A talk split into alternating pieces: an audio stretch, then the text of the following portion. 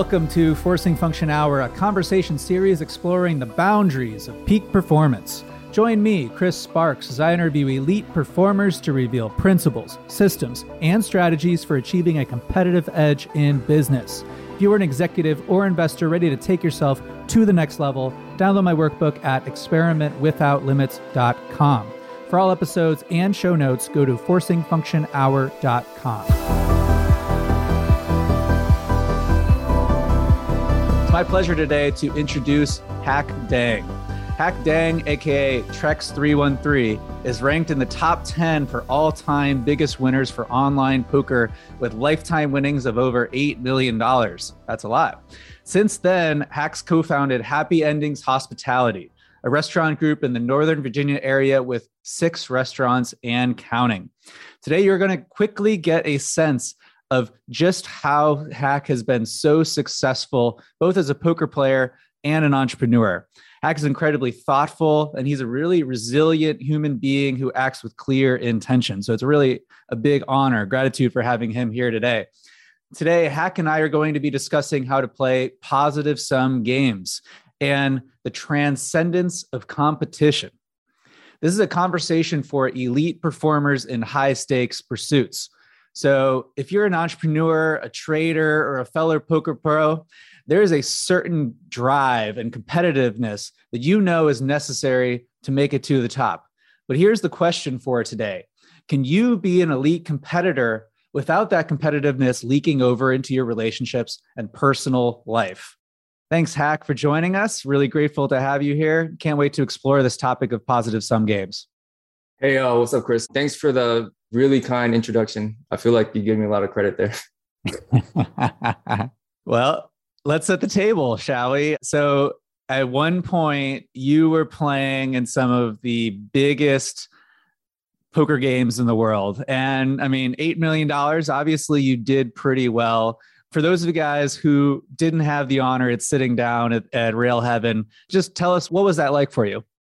It was actually pretty interesting because the way that I got into poker, it all felt like really natural in terms of climbing the stakes and getting to to the higher stakes games and actually winning in them. So if I were to break down the strategy, I don't think I actually did anything special to get there, but somehow I ended up there like anyways. And I guess I don't know, like Z and I just started playing poker and we bought in for like 200 bucks and we are playing $25 buy-ins and then we were winning and then so we went to 50 and then we were winning so then we went to 100 and we're winning. And then we kept doing that all the way up until we got to the high stakes games. And next thing you know, everyone's like, oh my God, you're playing so high. And it didn't feel like it was something we did purposely. It just kind of happened. So I would attribute it to right place, right time. And there, there are probably some nuances to my my strategy as well that I could probably discuss. But but yeah, most of it was right place, right time, I think. I'm sure there's a lot of nuances. And it does strike me that part of being successful at the top level is to just treat it as just another day, right? If, if it becomes this really high pressure, big deal, it's going to be really difficult to perform well. And it seems for you, the stakes almost, you weren't feeling them. It didn't matter as much as someone from the outside might expect. And I imagine there's a necessary like resiliency that you need to have right? If you're losing $100000 pots like how are you able to stomach that? What did you do that allowed you to you know remain disciplined even keel despite the large swings? I mean obviously in poker very early on you learn that if you are emotional then it's bad for your, your bankroll like very early on, you know, like it's really hard to climb the stakes if every time you lose the pot, you know, you're like slamming your laptop or you're, you're, you know, throwing your mouse at the wall. And I'm sure, you know, you play poker too, so you can probably kind of relate. You know, maybe you've seen some friends that that don't have like that type of control. But I think that was really helpful for me because viewing it as a game, understanding, hey, I made the best play possible, and this is what ended up happening. If I were to go back in time, I would still make the same play. Then it allows you to kind of separate yourself, your emotions from like the actual end result because you don't actually have control over the end result. You only have control over what you did leading up to it. Now, in some cases, of course, maybe you made the wrong play, the play that you shouldn't have made, but then that's a different conversation. And you're supposed to be able to look at that after, you know, after the session and be like, oh, you know what? I should have done this instead of that.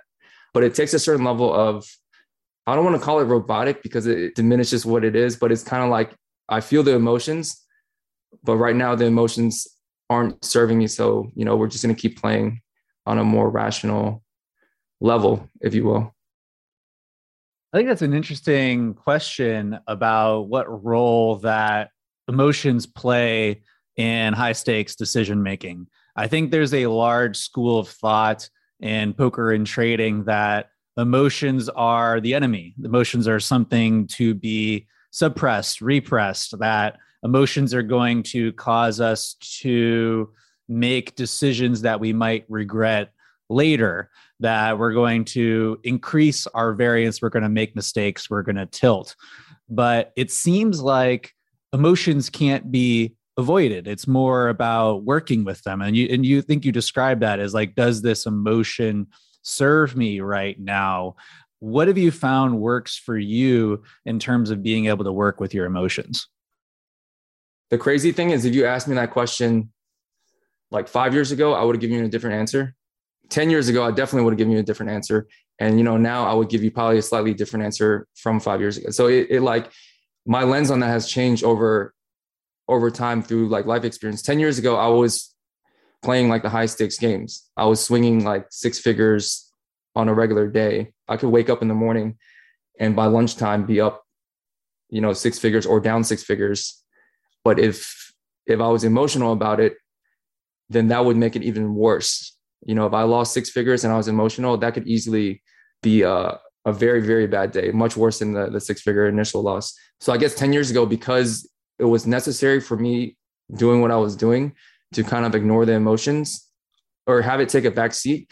The answer back then would have been okay, look, your emotions, they are not meant to control you. You're kind of in the driver's seat. If you let your emotions control you, then you are not almost like you're weak in a way. And I think in poker, a lot of people will probably agree with that sentiment because if you're emotional at the table, rarely does it ever help you. I assume in trading is probably very similar. You know, if you're you know buying or selling stocks or crypto and let's say you make the right play based on everything you know but then the next the next day like you know your your portfolio doesn't look that good then it doesn't really help to be emotional in that state so 10 years ago that was my answer you know and i think within the industry i was in it forced me to be even more robotic about those things kind of like all right look i even had a day where i lost seven figures and i was just kind of like all right and I, I still remember that day and, and i remember the next morning i woke up and then for the first 10 seconds, I forgot I had lost seven figures the last day. So I was feeling great for about 10 seconds. Then I remembered and it hit me again. And it maybe took me about a day or two to get over that. But that honestly, that was to me, that was pretty good. Normally, up to that point in my life, I would have thought it would have taken a lot longer. Now, if you ask me to answer that question today, what role does emotions play now? This is my opinion, and I'm I'm not sure where I stand fully on this yet, but it's through life you aggregate a lot of experiences and and like through like your body and your mind your emotions are, are trying to tell you something the experiences that you've aggregated they create a lens for you and then when you see when you experience something it goes through that lens of experience and then you feel something and even if you can't put words on it it's there for a reason and you have to kind of like in order to optimally understand who you are and what you're capable of you have to understand where that lens came from how it was formed and your emotions is like a key to understanding that lens. So now I would say emotions probably play a much bigger role and it shouldn't just be ignored as if it didn't have any type of benefit whatsoever. Yeah, I think there's a real subtlety to this mindset that is so critical. It's one of those, you know, mindset's one of the things that just really compounds over the years, especially when you talk about things like resiliency how do you get out of bed the day after you've lost a million dollars and it really requires this separation from your decision and the result of that decision especially when you're in a field that's really noisy like poker or trading or in a pursuit where there's so many things that are outside of your control like starting a restaurant and the pandemic hits right? What are you going to do? It's timing. So much of luck is timing. So how do you approach understanding your decision making process, right? How do you separate out the results of your decision from the decision yourself? you talk about this notion that I find really useful of you know, what are my emotions trying to tell me? That everything I'm receiving is feedback, it's useful in some way. Do you have any techniques or strategies for allowing yourself to be objective, especially when things aren't going well? I do think objectivity is really hard to do just because, like, just by nature, you're not objective. Like, your experiences are getting filtered through your own personal lens. And even if you try your best to you know, take that 30,000 foot view or that third person view and be like, well, I'm, I'm going to be objective here. That's getting filtered through your own mind and your, your own body and your own like lens, if you will. And, and so that objectivity is automatically already tainted. So in poker, it was a lot easier to be objective. And I'll tell you why in poker, and obviously with trading, I would say with poker, it's even easier to be objective than with trading because in poker, you can see your hand and see how you got your money in and see if it was actually a really good result. And within five seconds after the rest of the hand gets dealt, you know exactly whether you should have made that play or not. In trading, it's probably, you know, one step further removed. And I think, at least in the restaurant industry, it's even like a couple more steps removed because there's so many confounding factors that you can't see whether your action that you took was tied to the the end result to measure whether or not you were able to be objective in that situation. Okay, so the original question was how I try to be objective. I spent a lot of time meditating. I think that helps a lot. I think that when you sit down and you're quiet and you're meditating, you're bringing awareness to to your mind. You're starting to get a view of that lens, if you will, paying attention to your your mind while you're meditating, seeing what emotions come up and when they come up that helps you understand that lens better. And I think that that helps a lot in terms of, I don't know if that helps entirely, but that's at least for me the first step of being more objective. Understanding, hey, when I'm around this person, my heart's beating faster. Why is that? You know, that's the first step to starting to understand that lens. And until you can understand that lens, I don't think you can be anywhere near objective. So that would be my first step. And that's the first step I've taken in my life. Yeah, I think that having a practice like meditation that forces you to slow down and listen is really essential. I like to say that if we if we don't respect our own boundaries, the universe won't respect our boundaries, right? If everything is everything is urgent, we'll be confronted with urgent things all the time. So it's really important to create the space and listen to what the world's telling us, listen to what our body is telling us, and tune into those signals to treat them as relevant. You've talked about last time we spoke that some of the things that you felt were necessary to succeed in the biggest poker games in the world didn't hit you the right way. So in poker, just like trading, it's inherently zero sum. You sit down at a table and everyone is trying to take each other's money. There might be, hey, we're here to have fun, all this type of stuff. Hey, we're friends outside the table, but like you sit down and it's very like killer instinct, doggy dog. Like we are here to see like may the best person win, and that there's some second order effects of that. You know, it's hard to mix friendships and work when you're trying to take each other's money, and that there's this competitiveness of always needing to find the source of edge that it's difficult for that lens with which you view the world, right? As you said, we view the world through the lens of our own experience.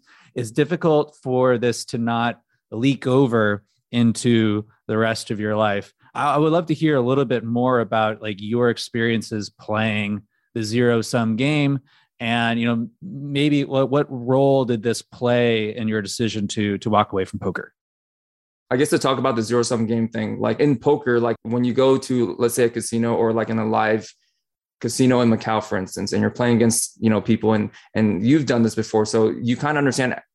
In that casino setting, a lot of times it's not like the best place to be. You know, there's people that you don't know if you can trust. You probably shouldn't trust them. You know, let's say somebody's like down a lot of money, they might do anything to kind of like angle shoot their way back into like break even or, or whatever the case may be. Maybe they're desperate. And so you kind of have to like be on your toes a little bit about, hey, is this guy trying to be my friend or is he actually just trying to like, you know, get close with me so that so that he can take my money easier? And obviously, even if somebody is like honest in the game, like, you know, where they're not going to like steal money from you directly or angle shoot you, at the end of the day, when you're sitting at that table, you know, in order for me to win, that guy has to lose. And he knows in order for for him to win, I have to lose too. So at the end of the day, the questions I'm asking in my head when I'm at the casino or in this type of setting is, hey, is this guy trying to take money from me? How do I take money from this guy? Is he dishonest? Like, do I need to be more careful? Like, this guy's kind of sketchy. And so, you know, you're asking those questions because you need to ask those questions in order to exist in that environment and not, you know, have your money taken from you. But the problem that I didn't realize until after I got out of the game was a lot of times people say you should leave work at work and, you know, home at home. And, you know, once you step into your home, you kind of like leave work at work.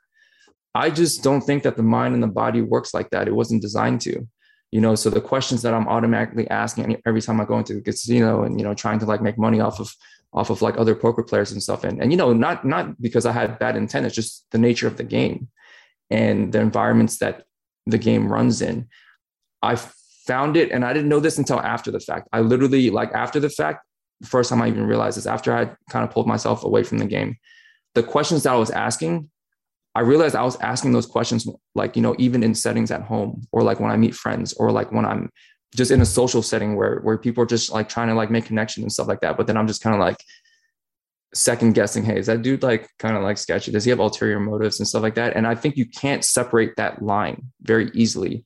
I think for myself, at least, you can pretend like you can, but you know, you should bring some awareness around whether or not you can or can't. So when switching over to the restaurant life, in restaurant, you know, sometimes people play play the restaurant game in zero sum manner, or even it can be played in a positive sum manner as well.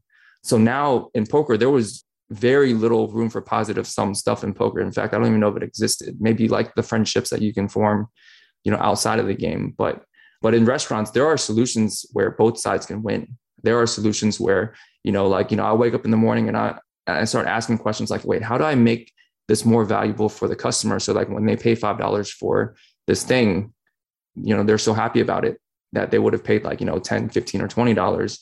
And so, you know, they're happy. So they win. If the five dollars makes sense for my business, then we win.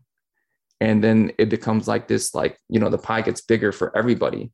And then I ask the same question about, hey, how do I make the work experience even better for, you know, my team? Because if I can make the work experience better for them and it doesn't feel like work, then they like being there, which is nice for me as a business owner, but it's nice for them as a as a teammate as well. And then it becomes like this this self-sustainable ecosystem where the teammates taking care of the customers, the customers taking care of the business, and the business takes care of. And it's like this little ecosystem. And then over time, that pie can actually get bigger if you if you do it right. Now, I'm I'm not not great at it yet, but when I started asking different questions, I was able to see different solutions. And I never would have asked those questions in a poker room. And that, that was a big realization for me.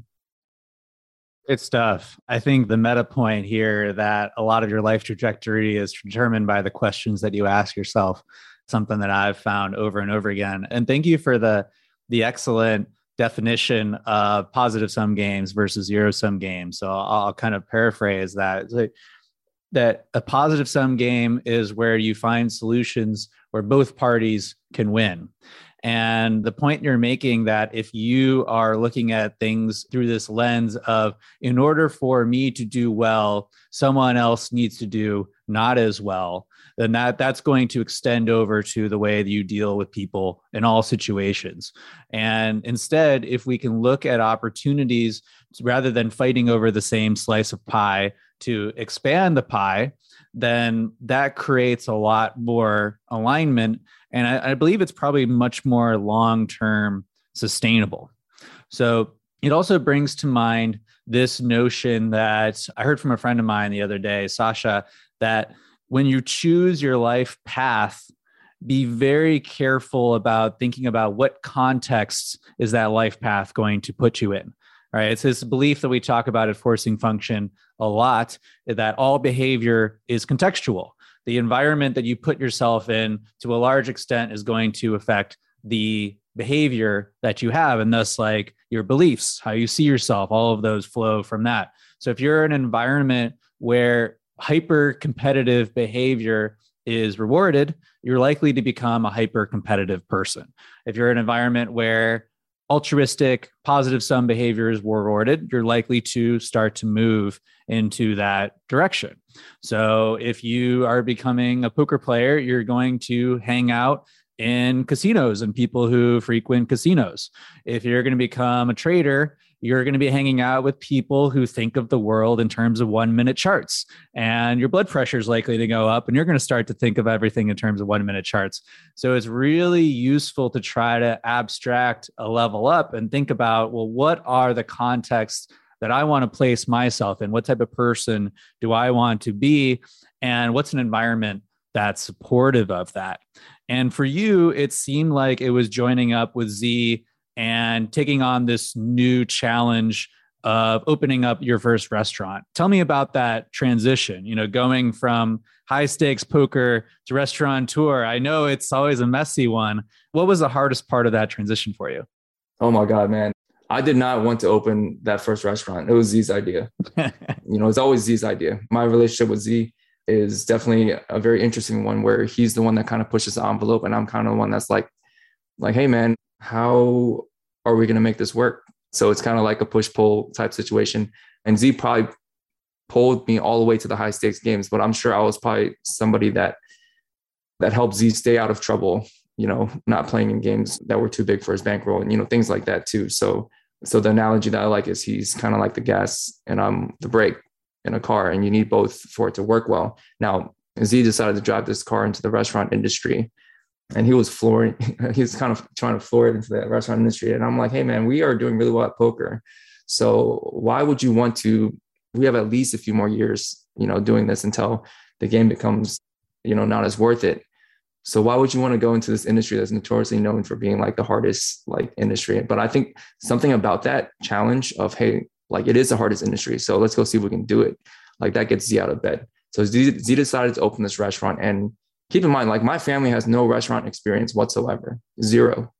My restaurant experience is probably same as anybody that has eaten at a restaurant. You know, that's about it. So he opens his first restaurant. I remember Z telling me, he was like, Yeah, don't worry, man. We we're gonna open it. We're gonna be in and out in like a month. The systems will be up and running, and then it'll just be printing money. And yeah, in and out in a month. And you know, obviously that didn't happen. You know, this is now 10 years later.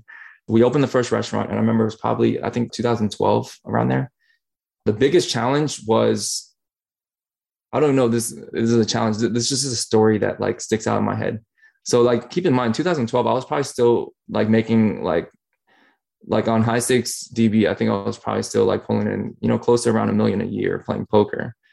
And it didn't require that much effort because you know we had already I had already understood the game up to that point. I knew which games I could and couldn't play in and I kind of already had it like streamlined into my life. But now we enter, we open a business, literally never done this restaurant thing before. We hired a general manager who had like 30 years in the industry, but Z fired that dude one month after opening because we found that he was like a little bit sketchy. And then so we had to figure this whole thing out ourselves. I'll give Z credit. Z's the one that probably did a lot of the figuring out. I was just kind of there to kind of support. And I distinctly remember one day at 10 p.m., we closed at 10 p.m. Our dishwasher who was like the 17 year old kid who probably his first job. He thought because we closed at 10 p.m., he like you know, that's when he gets to go home. So he left like at 10 p.m. But he had, if you have ever worked in a restaurant, you would know after closing, there's like, you know, hour, two hours worth of like side work, washing dishes, like cleaning up everything and resetting for the next day. So he just left at 10 p.m. And then me and me and my younger brother, oh, we were left with like this pile of dishes. The restaurant, we had no systems, no checklists, nothing in place yet. So we're just like working till 2 a.m. by ourselves to like clean this whole restaurant. And then finally at 2 a.m., we pull all the trash cans, like, you know, all the trash we had accumulated from the dinner time, pulled it all the way out to the dumpster that was like, I don't know, like 100 yards away from our, our store. So it was our first month in the building. It's a condo building. And specifically, the landlord was like, hey, listen, never throw your trash in, into this dumpster. This is for the condo people. The dumpster only comes once a week, like to pick this up this is your trash can. They'll come once every like day. You guys have nasty smelling seafood. If you put it in this trash can, it'll be really bad. And then so we get to the dumpster, and then the apartment dumpster was full of our trash from the entire day. It was just like the, our workers didn't know, and they were just filling that trash can with like empty bags of like you know crawfish like heads and just all and it's, it's nasty seafood stuff. And then 2 a.m. I'm tired. O's tired. You know, I'm making seven figures a year playing poker. I don't have to do this. But then it's 2 a.m. and then I'm like, wait, what should we do?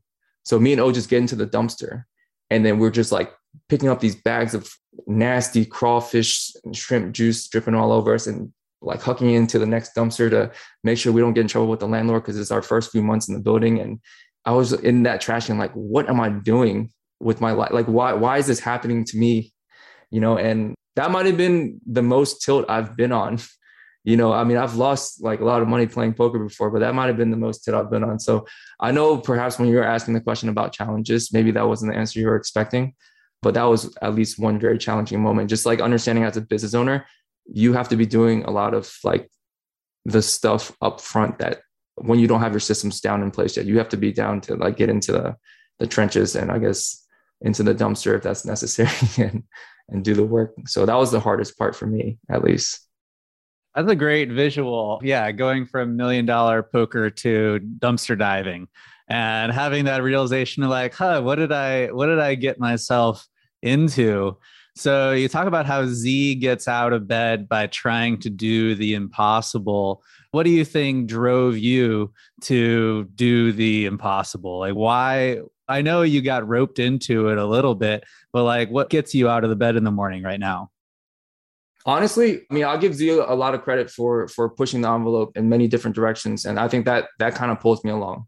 Me and Z, we've been we've been hustling since we were like little kids. Like when we were like in eighth grade, we were selling like Pokemon cards. When we were in 10th grade, we figured out how to use eBay and and we were selling like popular Christmas toys before they got hot for the season. And you know, just stuff like that. We, we had a lawn mowing business when we were like, I think in, as soon as Z got his driver's license and you know, I would help Z, Z would drive the car around and we will go mow lawns. So we we'd always like, but Z would be the one that thinks of the idea and be like, yo, we could totally start this business or we can totally you know, play poker and, and keep climbing to 5, 10, 10, 20, 25, 50. So Z would kind of like push it along and I'll kind of be like, okay, like how do we make this sustainable? How do we make it so that we can like win at these stakes or how, how do we make it that, yeah. So, I mean, I think Z pushes the envelope and then the thing that drives me is like, okay, how do we make this sustainable? I know that we can do this restaurant thing, but I, I know we can do it more efficiently. I know we can do it more effectively. When it comes to poker, it's kind of like, okay, well, these are pretty dangerous stakes but how do we win at these stakes and, and make it like at least like really plus EV and things like that. And I had my own strategies around that. And my strategies were completely different than Z's strategies because Z likes doing the hard thing. I like doing the easy thing. So, I mean, I can go into that a little further if about poker if necessary. But, but yeah, I think what gets me out of bed is trying to figure out how to make it easier. That's not like the Mamba mindset. That's not like what Kobe Bryant would say. But, you know, that's, that's me. It's literally like, yo, what's the 80 20? And how do I do that as quick as possible? systemizing things. I got to pull on that thread. So, why do you think this figuring it out, the systematizing, the making it easier, why do you think you find that so motivating? Okay, this is not going to be a glorifying answer, but it'll be an honest answer. I think I find it motivating because I've always kind of been like that. I've always been like a little bit on the lazy side, but I've always wanted to like still like kind of like achieve things. So let's say in poker, you know, obviously I, I want to win money, but I, you know, I don't want to be, you know, spending all my time in hold'em manager, like, like reading all the charts and like doing all that stuff. So I want to minimize the hard work, but maximize like the, maximize like the, the gains. So I'm still trying to win, but I don't have like the same energy output of let's say someone like Z. Like Z can literally work 80 hours a week. He can read 10 books a week if he wanted to. And he probably does, honestly. and he doesn't get tired and he will outwork the competition because that's like he loves it. I don't know how he does that. I'll do like the 40, 50 hours a week. You know, I'll try to keep my work life balance, but I have to figure out how I can do more in 40 to 50 hours if I want to, you know, be in the same conversation as like someone like Z. And so I think that's why it's, you know, you aggregate that over the years and it's just kind of become my thing to like figure out, okay, well, what's, what's the best strategy here? How do I save like output and make sure that it's efficient and effective?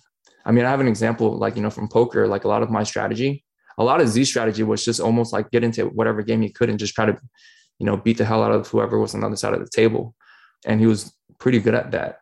But a lot of my strategy in poker, at least, was once I realized the 80 20 rule and I applied it to poker and I looked at my hold'em manager and I saw, oh, wait, these, you know, out of 100 players, these 10 guys are giving me 80% of my earnings. Well, that changes you know how i'm going to go about this i'm literally just going to abandon any good sleep habits and i'm just going to be awake anytime any of these 10 guys log in and that's what i'm going to do and i'm probably going to make more money playing less hours So it's like a, an easier path to the prize. If the end goal is money in poker, I think for a lot of people it is. For some people, it's to be the best, but for me, that wasn't the case. So yeah, so I, I don't know. I just like shortcutting things, I guess. I can relate to that a lot. Uh, you made me think of I, I, wrote this post last year called Play to Win that sort of explaining why I think that the game theory optimal or GTO approach is an evolutionary dead end. And after I put it out, it's like, did I just spend months writing 5,000 words to justify why I don't have to do all this work that everyone else is doing? And there's just, there's kind of a, a sick enjoyment of finding the most direct path towards a goal. It's like I have this belief that we don't need to work so hard. I think that's something that really surprises people who I work with that they come in expecting to learn these secrets on how they can get more work done. And a lot of our conversations revolve around how they can work less but still achieve the same results by obviously working smarter, but being more clear on what they're trying to achieve and what those few actions are that really matter towards that result.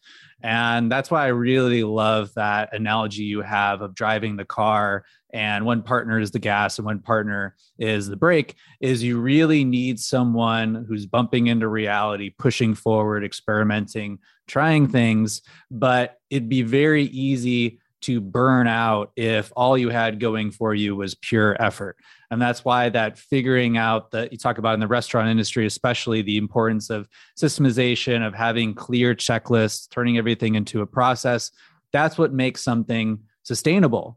And if you're going after something that's going to take a long time to achieve, whether it's reaching the top of the poker world or building a successful chain of restaurants, you need to be in it for the long term there's this this saying in investing is you got to stay in the game. If you go broke you're out. That's really the only way to lose is going broke. So what do you need to do to make sure that you can stay in the game for long enough in order to win it? So you mentioned habits. This seems like the most important part of a transition.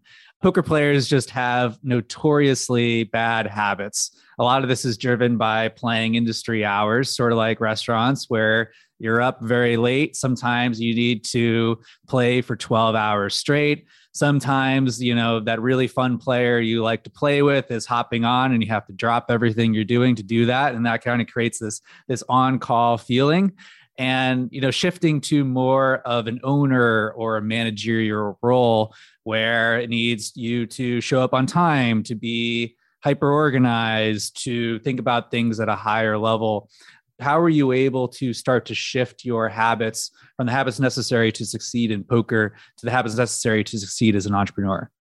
So I'm still working on that. That definitely isn't an easy transition. Like I was saying, and you know, like like you're saying, poker players definitely are notoriously they have like some bad habits where like they would get fired from a regular job like so quick, you know, just because you have to be on time to things, you have to like, you know, deadlines are important, like due date, you know, like it's basic things that you probably pick up just from your first couple years at a normal job in poker. And, especially for me like when i'm playing the high stakes games like like i told you my strategy was once i realized hey these 10 guys were the guys that were giving me all the money my strategy evolved around tossing out my sleep schedule. You know you don't know how many times i probably just you know took some caffeine at 3 a.m even though i probably should be sleeping because the guy just logged on and no one's going to be there until 9 a.m and you know throwing the circadian rhythm out of the window i had no idea how bad that was for for my body and and whatever at the time but that made it so that you know I could stay on top using the most direct path and the easiest way to get there. Now, transitioning to the like a regular job, you have to be on time to things. I never had to be on time to things. In fact, it actually probably punished me to be on time to things because if I was prioritizing being on time to, let's say, that appointment or whatever, I might miss out on a game where I would make a lot of money. You know, like you don't know how many times I probably just bumped an appointment just because the guy that I'm playing hasn't hasn't finished losing his money yet. so then like you switch to a world where everything you did for the last 10 years that rewarded you and you reinforce these habits, you have to unlearn that. And then you also have to learn new ones. And I'm definitely still struggling with that. I don't have any like like great tips on it. I do think there are some keystone habits that help. I think meditation was very foundational for me because a lot of times you can kind of pay attention to when your your habits like start getting triggered and stuff like that. So I think meditation would be the one habit that I've built that's helped the most with like all the other stuff. And I've been trying a lot of stuff too, but I don't have any like, yo, hey, aside from the meditation thing, like I would say if you're not meditating, that's literally the one thing that's helped me so much.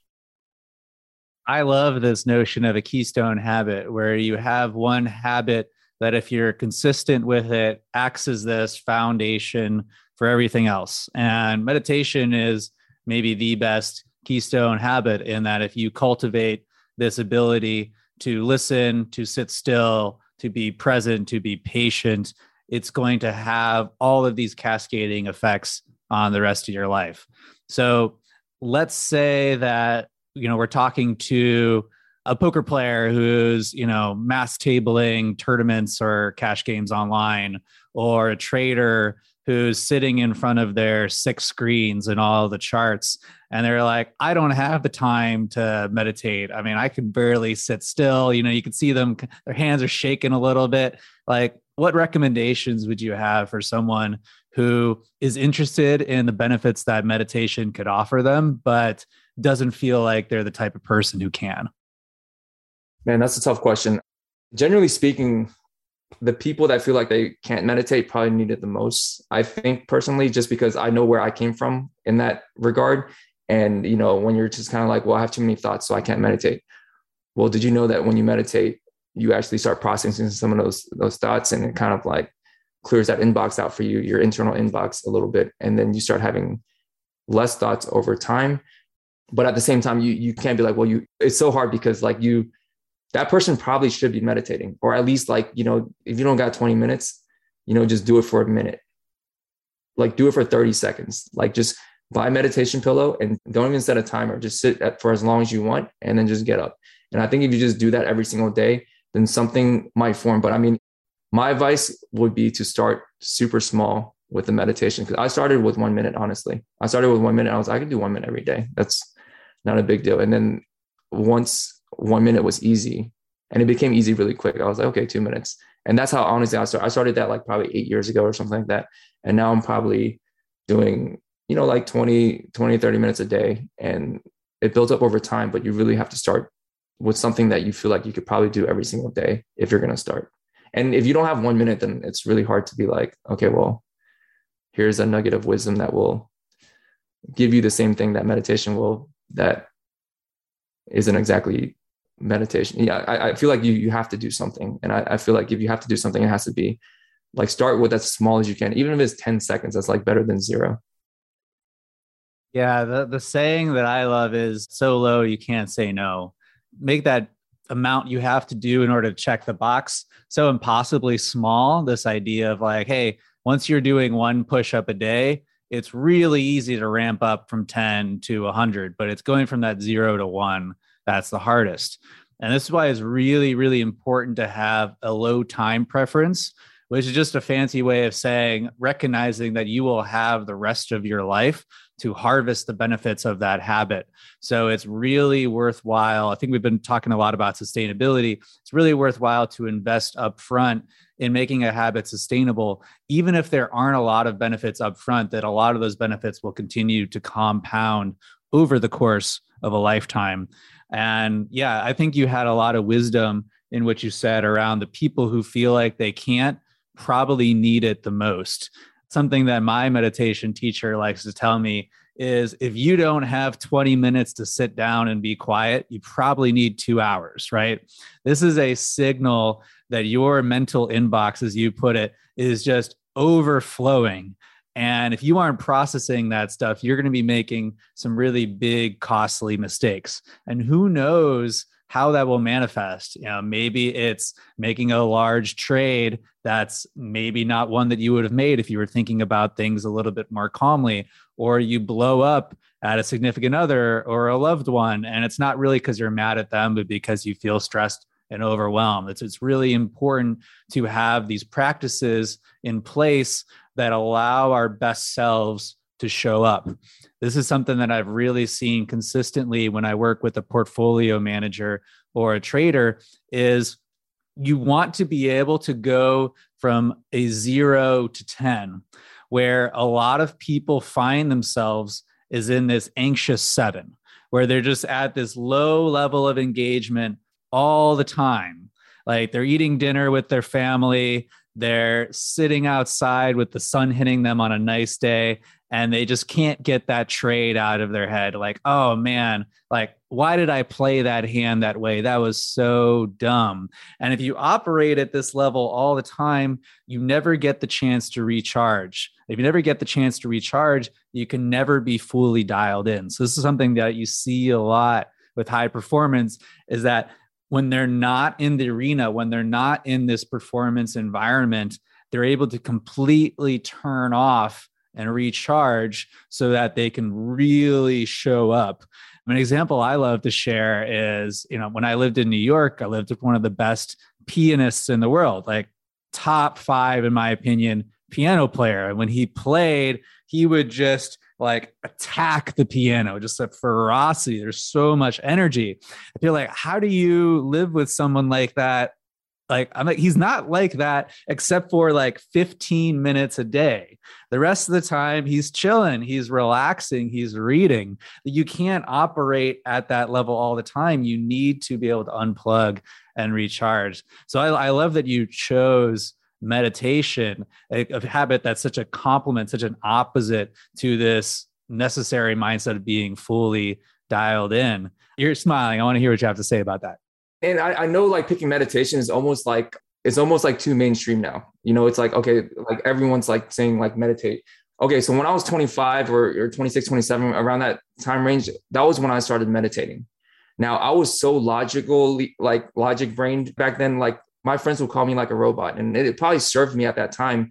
But in order for me to be convinced that meditation was something that was important, it was because I wanted to like perform better.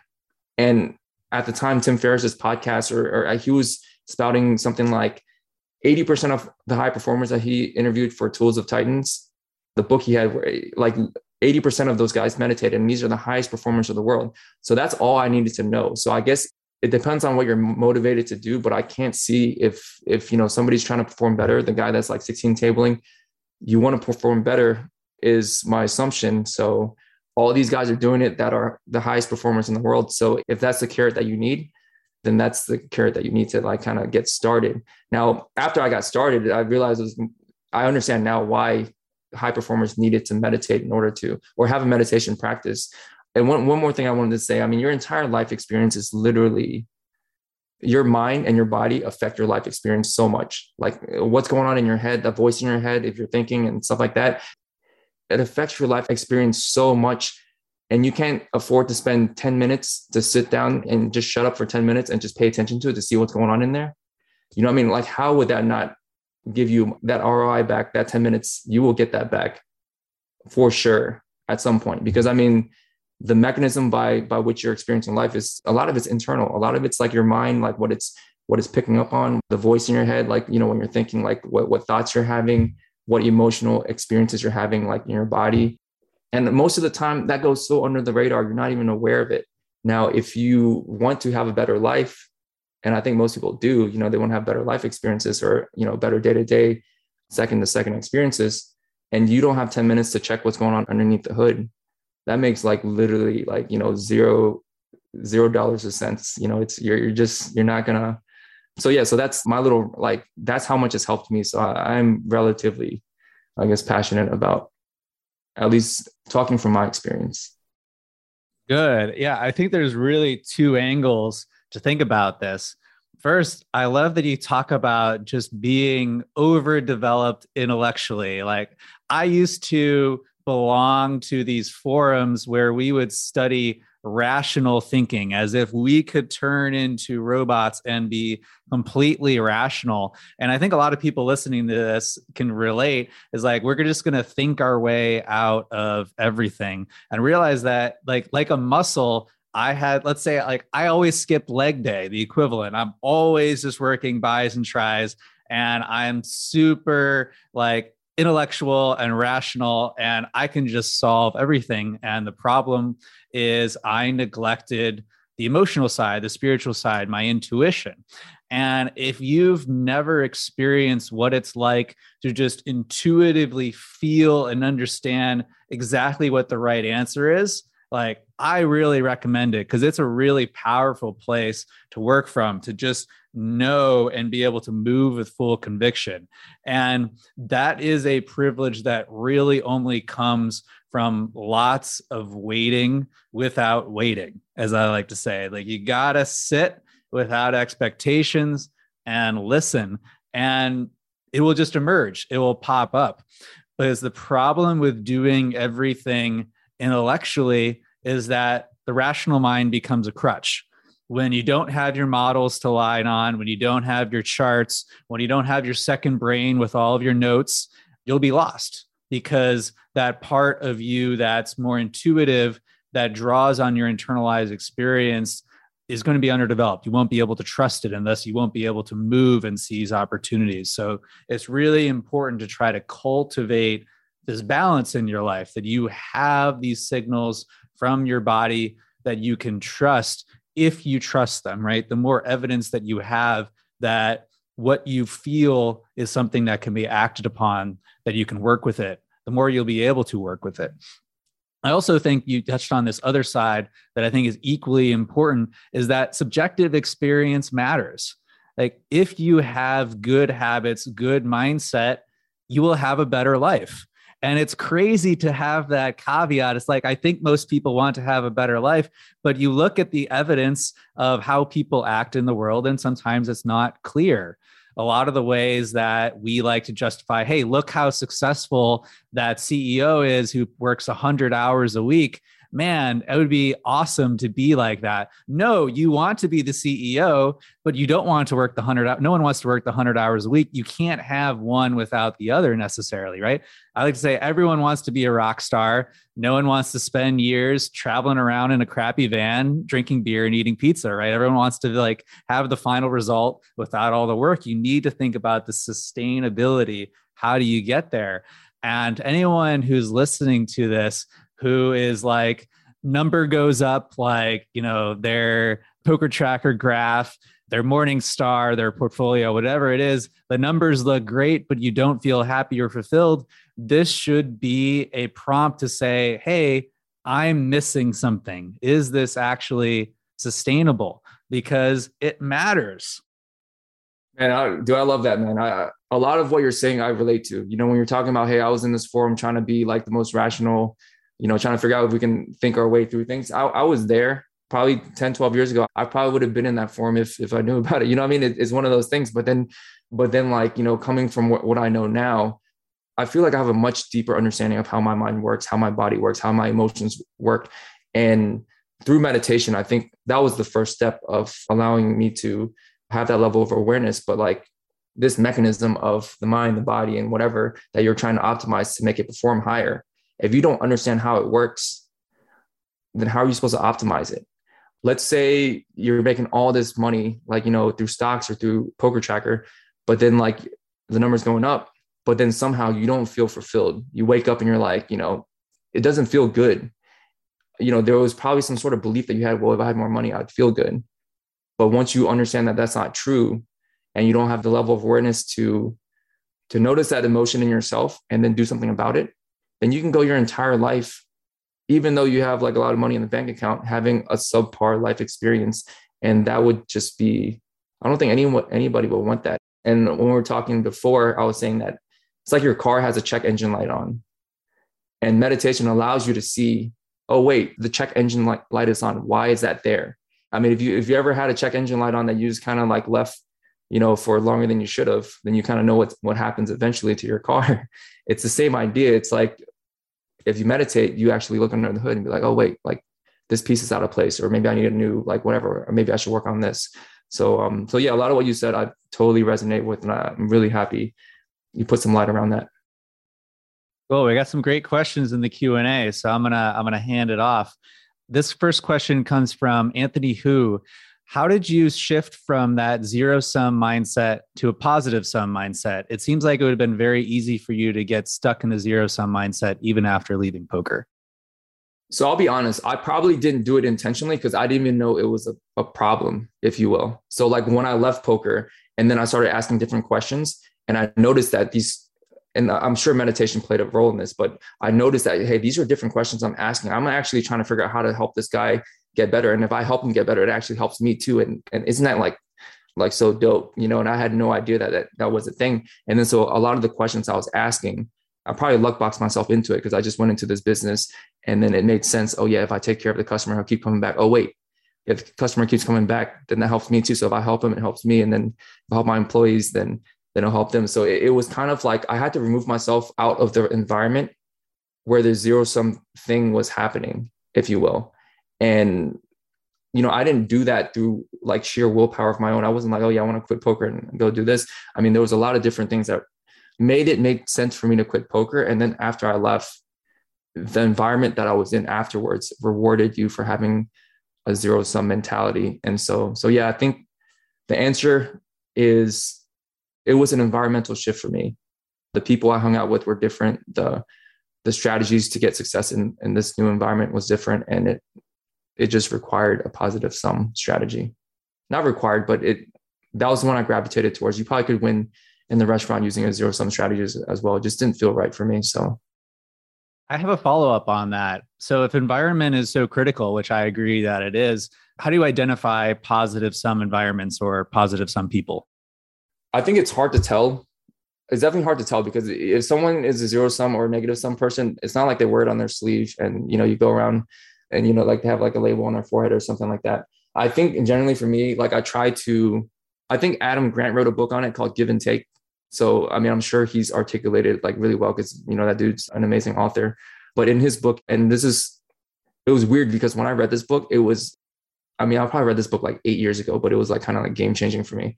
So in the book, he talks about how there's, he answers the question, is it better to be a giver or a taker? Who are the higher performers, givers or takers? And he also nuanced that there's also people called matchers that you know anytime someone does something for them they will do exactly the same thing back because they don't want to they don't want to take from somebody but they also don't want to be the stick their neck out either. And so is it better to be a giver, taker, or a matcher? By the end of the book, he talks about how it's best to be a giver, but it's also worse to be a giver. So the highest performers and the lowest performers were both givers. And in that book, you know, the ideas around positive sum game, he he talks a lot about that. He says that the smart givers are the ones that perform the best. So what they do is they give initially, but then they kind of see how the other person plays the game. If the other person plays the game, you know, in a way where they're just like takers, meaning like you give them something and they literally never give anything back and they're just going around, you know, taking, taking, taking, then you stop giving. You know, that's a smart giver. Now, a not as smart giver would just keep giving, you know, indiscriminately and then obviously get taken advantage of and be also the lowest performers. So my strategy kind of like is taken from Adam Grant and I would give, but I would try to give smartly and see what strategy other people are playing. The last time we saw each other in Texas here, you said something really, really powerful that really struck me that I've been I've been thinking a lot about since you said I don't have to receive love to give love. And I think this is such a powerful idea that really seems like a natural extension of this Adam Grant you know givers and takers idea that if we are waiting for others to make the first move we might always be waiting.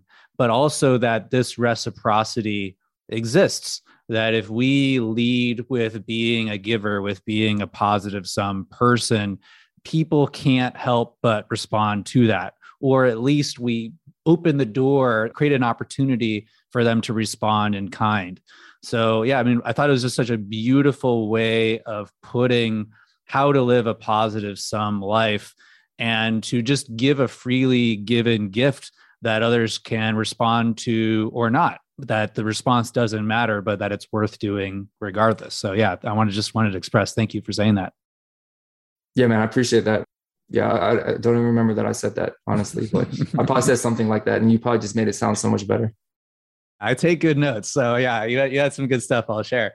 Second question. This one comes in from uh, a friend of mine, Andrew Chen, a fellow poker pro who went into the restaurant game with Halal guys. I bet you guys would, would hit it off. Andrew asks, So, restaurants are generally considered a bad bet. What research did you and Z do before you decided to floor it into the restaurant industry? Were there any key things that you saw that said, hey, despite the numbers saying this is a very dumb thing to do, I think we can actually do this? This would probably be more of a funny answer than a useful answer, but here we are. So yeah, Andrew, sorry, I don't have a I don't have a great answer. I know as poker players, we like to, you know, do things based on numbers and obviously be like, uh, yo, this is this is why I made that play. I know Z's really good at that in poker, but it's funny because maybe he's not so great at that with like things like restaurants. He literally just floored the car into the like we knowing what I know now, we did definitely didn't know enough and we probably didn't do enough due diligence beforehand as well. I do agree that restaurants are probably a relatively bad investment in a lot of ways. I don't think we're in it for the money as much as we're in it to see if we can do it in a hard industry. If I had to talk about why Z like floored it into the restaurant game. So yeah, I wish I had a more useful answer. But yeah, sometimes, you know, I, th- I think his strategy here is, yo, just get into it. And then when you get there, you figure it out. I don't know how I'm to get from A to Z, but if I go from A to D, then I'm already kind of like making my way and, you know, we're, we're making our way. So what skills, attributes, resources did you and Z think that you had that would allow you to make it where others had failed? Well, I mean, at the time we were playing online poker and we were making a ton of money playing poker. So, I mean, the saying that if you want to, was it if you want to make a million dollars in the restaurant industry, then you go ahead and start with two, and then eventually you end up with only one. So, I guess we had the, I guess we had our own personal financial backing to employ that strategy, if you will. So, so that was probably the main edge. I personally probably didn't think we had the skill set that would have been necessary for the restaurant game. I'm sure Z was probably like, well, you know, like I've done harder things like climb to the nosebleeds, like on online poker, and that's harder than opening a restaurant. So this should be easy. But I don't think he was thinking in terms of like skill set. Z might argue otherwise. So I, will say that with that caveat. But personally, from my perspective, I don't think Z was thinking, hey, I have these skills so that, you know, I, I will be able to I think he thought that because he had really good poker skills, whatever the skill sets were with poker, it would just translate into any industry. I don't think that that is the case, but me and him will probably argue for days about that if if he watched this podcast, which he might eventually. Yeah, I think you did say something that was interesting is the implication that a lot of people are in it for the money and that you guys weren't. So that created a little bit more of a risk tolerance and a sense of curiosity and embracing the the inherent challenges of it because you weren't as anchored on needing to succeed. I do think that's something that I see a lot in life is the people who are able to make it in something that's really competitive aren't doing it for the money. They have something else that's driving them. And it does feel like there is a commonality of hey, let's see if I can do this and just being curious about the results. Yeah, totally agree with that. I honestly do think he just wants to know if he can do it. And here's him trying, and he'll try his hardest. And I think that's his edge. Perhaps that's the skill set that he brings that I think gives him an edge in the, in the industry. I mean, I think he'll outwork his competition, similar to what he did in poker. But I don't know if that counts as like a skill set. You know, it's not like, hey, like I, some restaurant specific skill set that I have that's something other than working hard. I do think it's a life skill set. I mean, I think there's very few people in the world who could say with a straight face that they're trying their best. But if we are optimizing for a life free of regret, that's really the only way to go about it, right? If you try your best, if you leave everything on the table, then what do you have regret? You did the best you could. Everything else was outside of your control. Let the cards fall where they may. Let the pandemic fall where it may. Yeah, I agree with that. All right, last question for today, Hac. Thank you so much. This, this has been a blast. This question comes from Derek Scholl. Hac, what do you wish you had known before going from a solo poker player to an entrepreneur, managing teams of people in entire restaurants? Let me try to think back to when I was like, what, 28, 29, 30 when this happened. I think I did know some of this stuff, but you don't actually know until you actually get into it. So if I had known it not just intellectually, but like deep into my bones, then it would have been better. But for sure, the challenges are different. I mean, the the question specifically, you know, talks about like managing teams. You know, when you're managing a team, and as the team gets bigger and bigger, there are more relationships, and people are complex. You know, that is probably the biggest challenge. Like you have to get per restaurant 30 people aligned and working together and then you know people have drama and have issues and stuff. I didn't know how hard that would be. That literally is probably the hardest thing and it, it's not it's not people's fault. I mean it's literally just how people people are and i think one of the major things that makes restaurants hard is because in order to scale a restaurant you have to scale proportionally with people.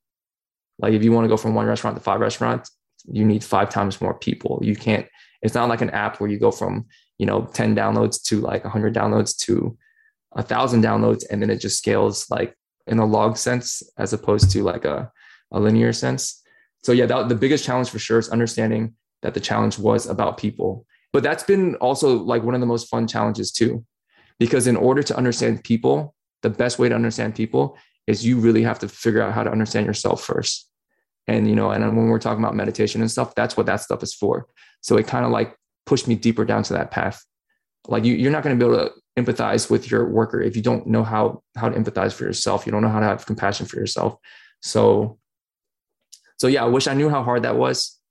But you know, I'm also grateful that I didn't know how hard that was because maybe if I knew how hard that was, I wouldn't have even, you know, went down that path in the first place, and and it probably wouldn't have led to all this self inquiry of knowing myself better so I can help other people in a, in a recent forcing function hour episode with Tan and Fam, where we were talking about how to manage teams, the point was brought up that if you want to do something of any type of scale or impact, it's going to have to involve other people.